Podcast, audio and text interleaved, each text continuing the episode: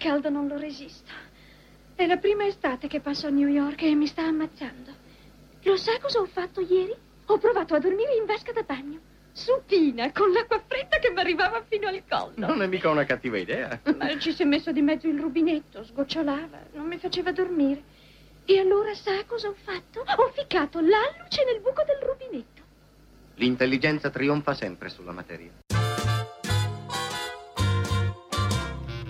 Trame strane. Cinema dagli affetti speciali.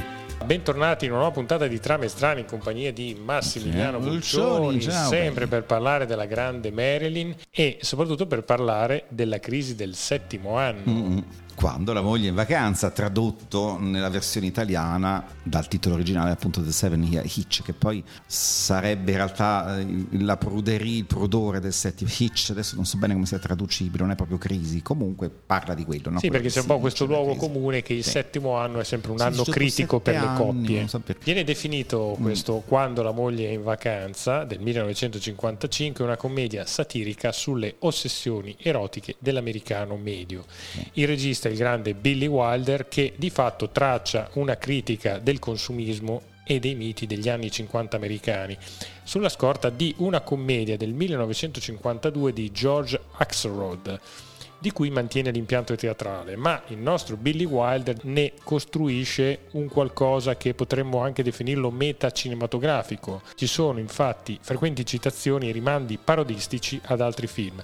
Direi che questa è una delle migliori interpretazioni della grande Marilyn Monroe. Sì, allora se parliamo sotto l'ottica dell'attrice brava, ok, però l'attrice brava la vediamo chiaramente in altri film, tipo l'ultimo, chiaro, li spostati lì, eh, secondo me era da Oscar, o anche i primi dove ancora non l'avevano così etichettata necessariamente per la sex bomb, quindi faceva anche tipo la tua bocca brucia, queste parti drammatiche dove veniva fuori un aspetto che anche Niagara stesso dici, "Uè, è una Dark Lady degna di nota, riesce a essere antipatica in quel film come nell'unico film penso di tutta la sua carriera come non mai cioè veramente stronza in quel film. Cioè, alla fine ma come in Niagara che ne avevamo già parlato mi sembra lei riesce a recitarsi? Se avete sentito la volta che ne abbiamo parlato ma ve lo riaccenno brevemente in Niagara lei è antipatica è una dark lady Sì, si fa la Dark Lady. Ma quando vuol fare la simpatica per accattivare il mondo nel film, imita mh, lei quando fa Marilyn, quindi si spalanca la porta dopo che l'abbiamo vista annoiata che gli ha mandato un colpo perché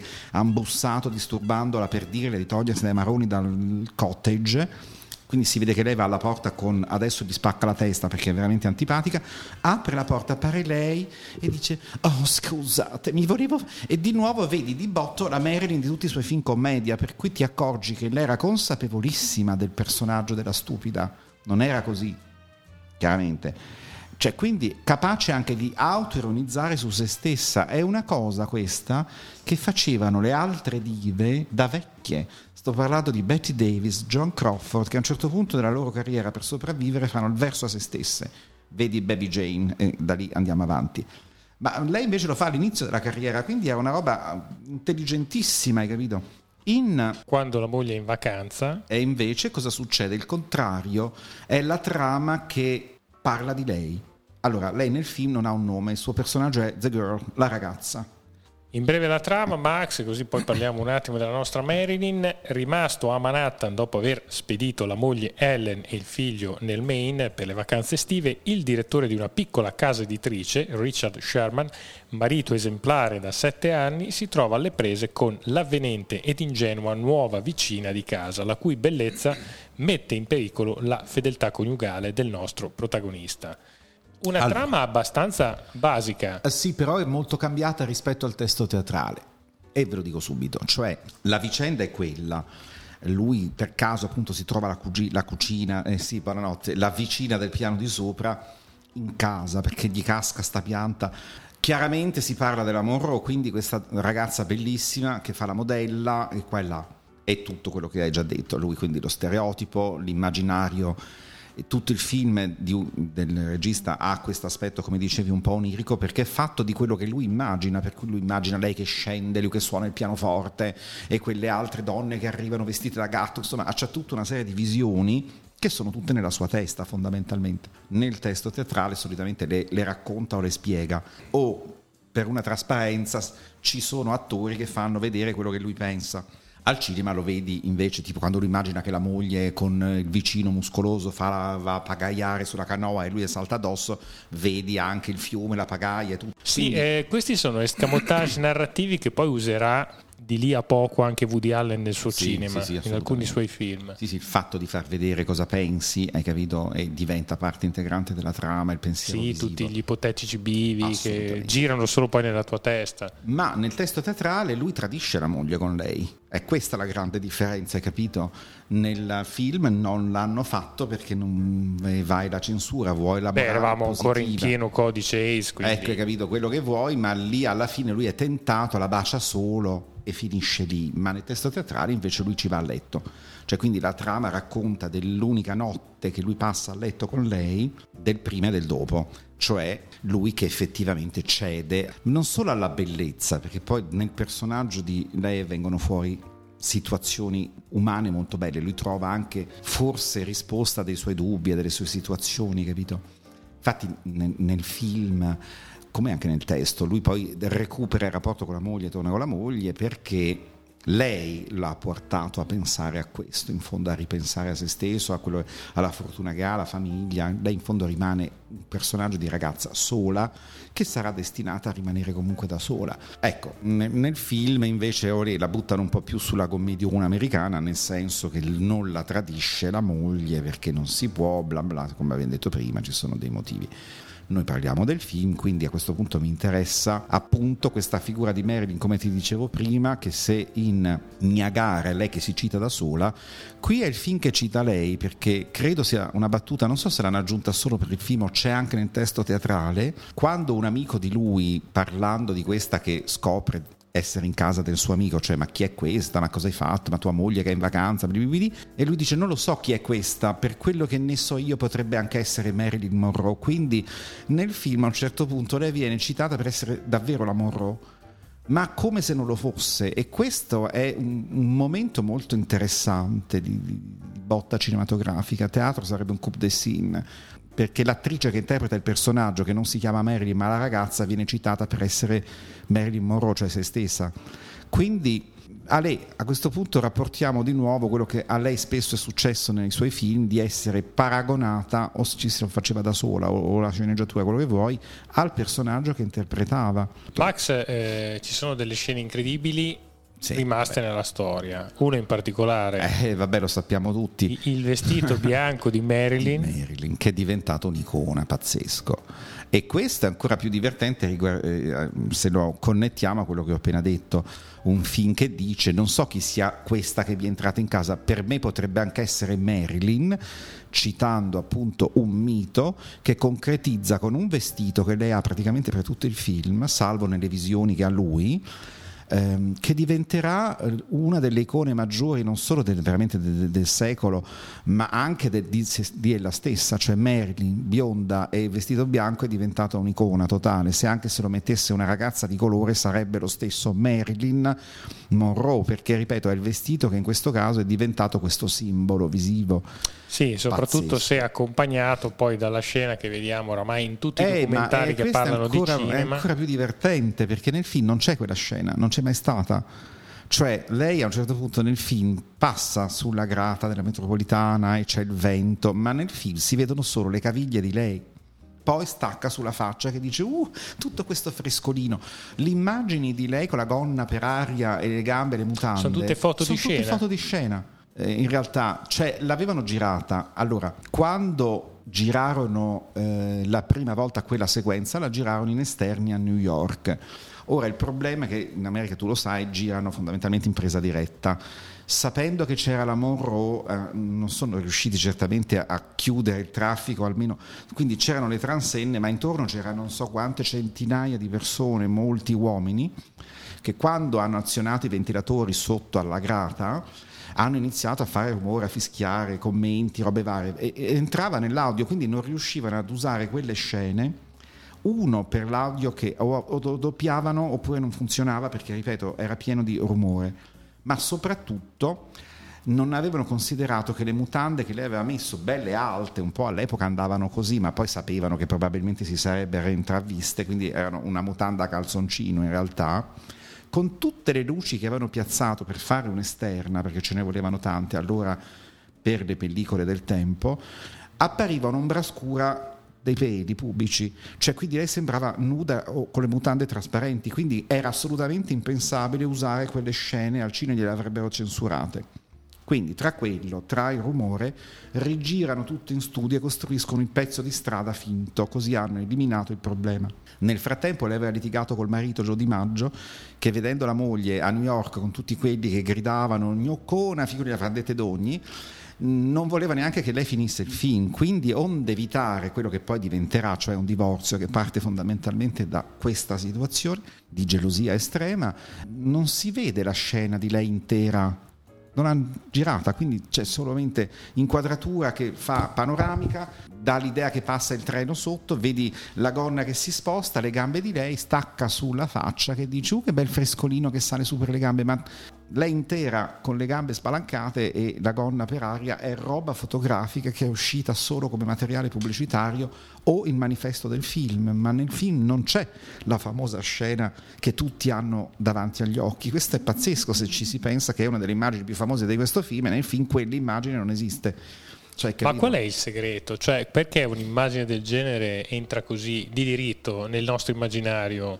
Perché io credo, adesso io non c'ero perché all'epoca non ero nato, vero, non sono così antico, però in quel momento là, uè, tutti i nostri babbi, nonni, robe varie, quando vedevano un polpaccio perché si alzava una gonna delle ragazze per la strada, cioè sta roba allora era impensabile, quindi era la pruderie di vedere una gamba. Figuriamoci una che la gonna gli si gonfia tutta e vedevi anche tutte le gambe. Ma soprattutto che prova un filo di eccitazione in no, tutto poi questo. Poi dice, uh, questo frescolino che ti sale su per le gambe era una battuta un po' spintona per l'epoca, doveva finire il frescolino, cioè su per le gambe.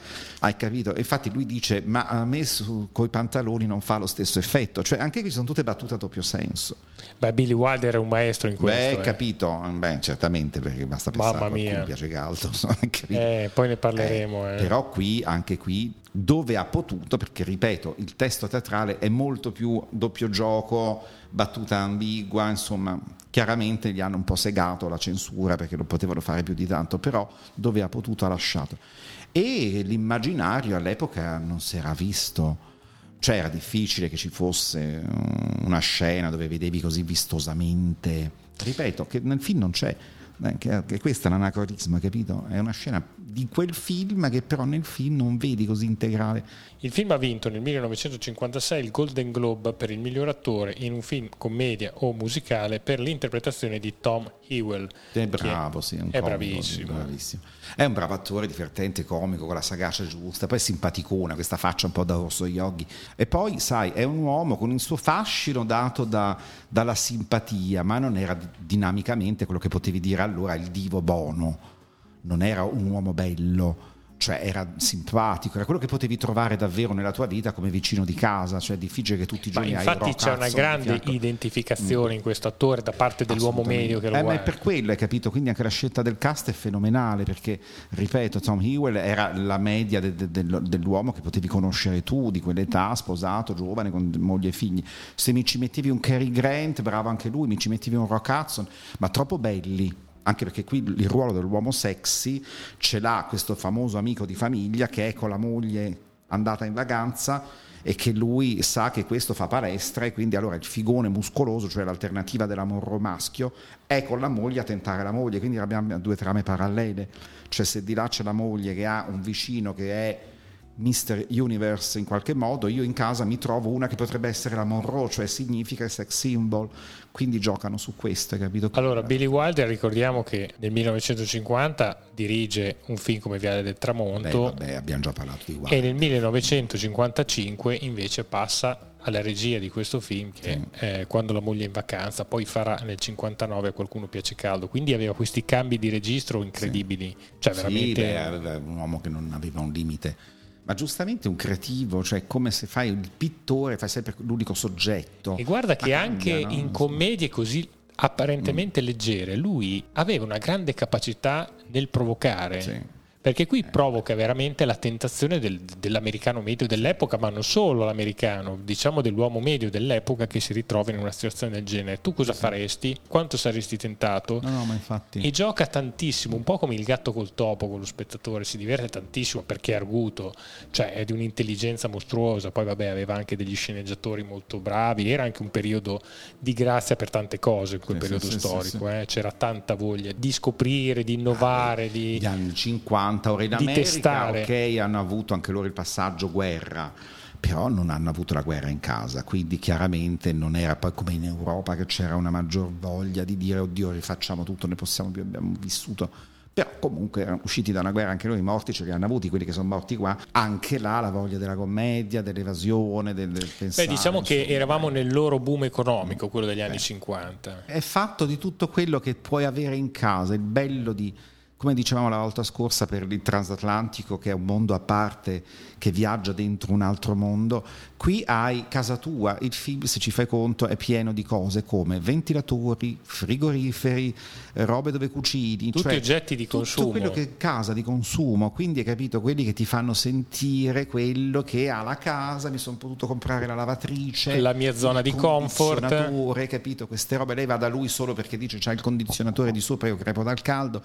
Quindi, sai, tutte queste cose ti fanno sentire assolutamente dentro al film, perché sono quelle che hai anche tu in casa. Sì, sì, ma è il mito del boom economico che noi l'abbiamo vissuto una decina d'anni dopo, dove sì, cominciavi sì. ad andare a, Negli a anni comprarti la 50, macchina, la 60. lavatrice. Sì, noi abbiamo avuto tutto quel genere La di oppure vacanze di qua, Posillipo di là, dove c'erano tutte queste ricostruzioni un po' all'italiana, ma di questa cosa che possiamo vedere anche in questo film, eh, quelli che avevano l'appartamento nuovo e ho comprato la bibita nuova o la lavatrice o questo, quest'altro. Tutto a portata di Eh, tutto a mano. portata di mano. Avevamo le nostre Marilyn Monroe italiane anche noi, eh, perché la Mondaini, tutti i film che facevano Vianello Mondaini da giovane avevano queste dinamiche. C'è la commedia con l'appartamento, c'era La commedia degli equivoci. Gli equivoci, hai capito? Quando Billy Wilder fece A qualcuno piace caldo, da noi uscì A, qualcuno a qualcuna piace calvo, che era la riversione italiana con, con due attrici di allora, ma cioè, capito? La Morriconi, la Valeria Morriconi, che adesso fa la madre superiore in Dio aiutaci, questa serie con la Sofia Ricci, ma allora era una donna molto bella, la, la Morriconi che faceva sempre la pinappona anche lei in questi film E cadeva sempre in questi- in questi film, in queste produzioni. film con um, come si chiamava Walter Chiari c'è tutta questa ondata di film che ancora oggi bisognerebbe secondo me riscoprire Max, concludendo in questo quando la moglie è in vacanza, 1955, che cosa si lascia Marilyn? Forse l'abbiamo già detto, ci lascia proprio la sua immagine. allora da una parte ci lascia ci concretizza un'immagine ed, ed abbiamo detto prima in un film dove si parla di una che non ha un nome potrebbe essere chiunque al punto che potrebbe essere la Monroe diventa però così concretizzato poi nella vita reale fuori dal film con un'immagine che è un vestito una lei che sventola su una grata che nel film non c'è neanche, cioè c'è il momento ma non c'è quell'immagine. Quindi qui è proprio questo confermare un- una leggenda. Confermare ed affermare. Ecco, hai capito? Perché la leggenda è proprio basata su questo. Si dice che, cioè, una volta c'era Ercole, la mitologia, il mito, la leggenda, è leggendario. Ma è vero che Caterina Sforza tirò su la sottana dicendo io qui ho la fabbrica per fare degli altri. È diventata una cosa che hanno sempre detto tutti, ma non c'è poi nessun appiglio veramente reale che confermi che sia accaduto. Perché, ad esempio, in questo caso, quando vai a vedere il luogo, dici se anche l'avesse fatto da dove doveva averlo fatto, non l'avrebbe vista nessuno, c'aveva un muro davanti di un metro e mezzo, o cascava giù uno, due, chi, ma chi la sentiva? Cosa aveva? Un megafono. Cioè, quindi ti rendi conto che la leggenda, il fatto vero e la storia diventano a un certo punto un sottile filo. E qui è quel concetto esemplificato in un film, la leggendaria Monroe sulla grata della metropolitana, in un film dove lei non ha neanche un nome, ma viene citata per essere se stessa e quell'immagine nel film non ce n'è neanche. Quindi il film diventa leggendario. È un film che poteva non esistere, capito? Cioè, ecco, e quindi a questo punto quel film, quel vestito, quella situazione fa tutto leggenda. Dall'altra parte, togliendo la leggenda, ti dice, ma in fondo nella vita potresti davvero avere Marilyn Monroe, fra virgolette, come vicina e non lo sai neanche. Quindi se ti entra in casa qualcuno, non snobbarlo. Se vuoi, e chiudiamo in risata, è il concetto di tutti i porno dove l'idraulico entra in casa e ti salta addosso. Non è mai successo, cioè, capito? Però tutti lo sognano. Non succede, tanto il lavandino te l'aggiusti da solo, però quell'idea di dire potrebbe essere è quello su cui si basa quando la moglie è in vacanza. Non potrebbe mai che di sopra mi abita uno. Il che... famoso what if che adesso va Eh. tanto di moda, soprattutto in quelle serie legate alla- alle cinematografie dei supereroi. Eh, cosa sarebbe se? Se non hanno inventato un tubo, l'aveva già fatto Billy Wilder e la Morrone negli anni 50. Ecco, capito? È questo che ti dico per cui queste serie mi hanno stufato, perché poi alla fine. E quindi niente. chioseremo dicendo non succede, ma se succede, Eh, puntini puntini. È come nel testo teatrale, per una notte vivitela che te frega, tanto tua moglie non lo saprà. Un saluto a tutti quanti. Ciao a tutti. Ciao ciao. Trame strane. Cinema dagli affetti speciali di Davide Zagnoli con Massimiliano Bolcioni.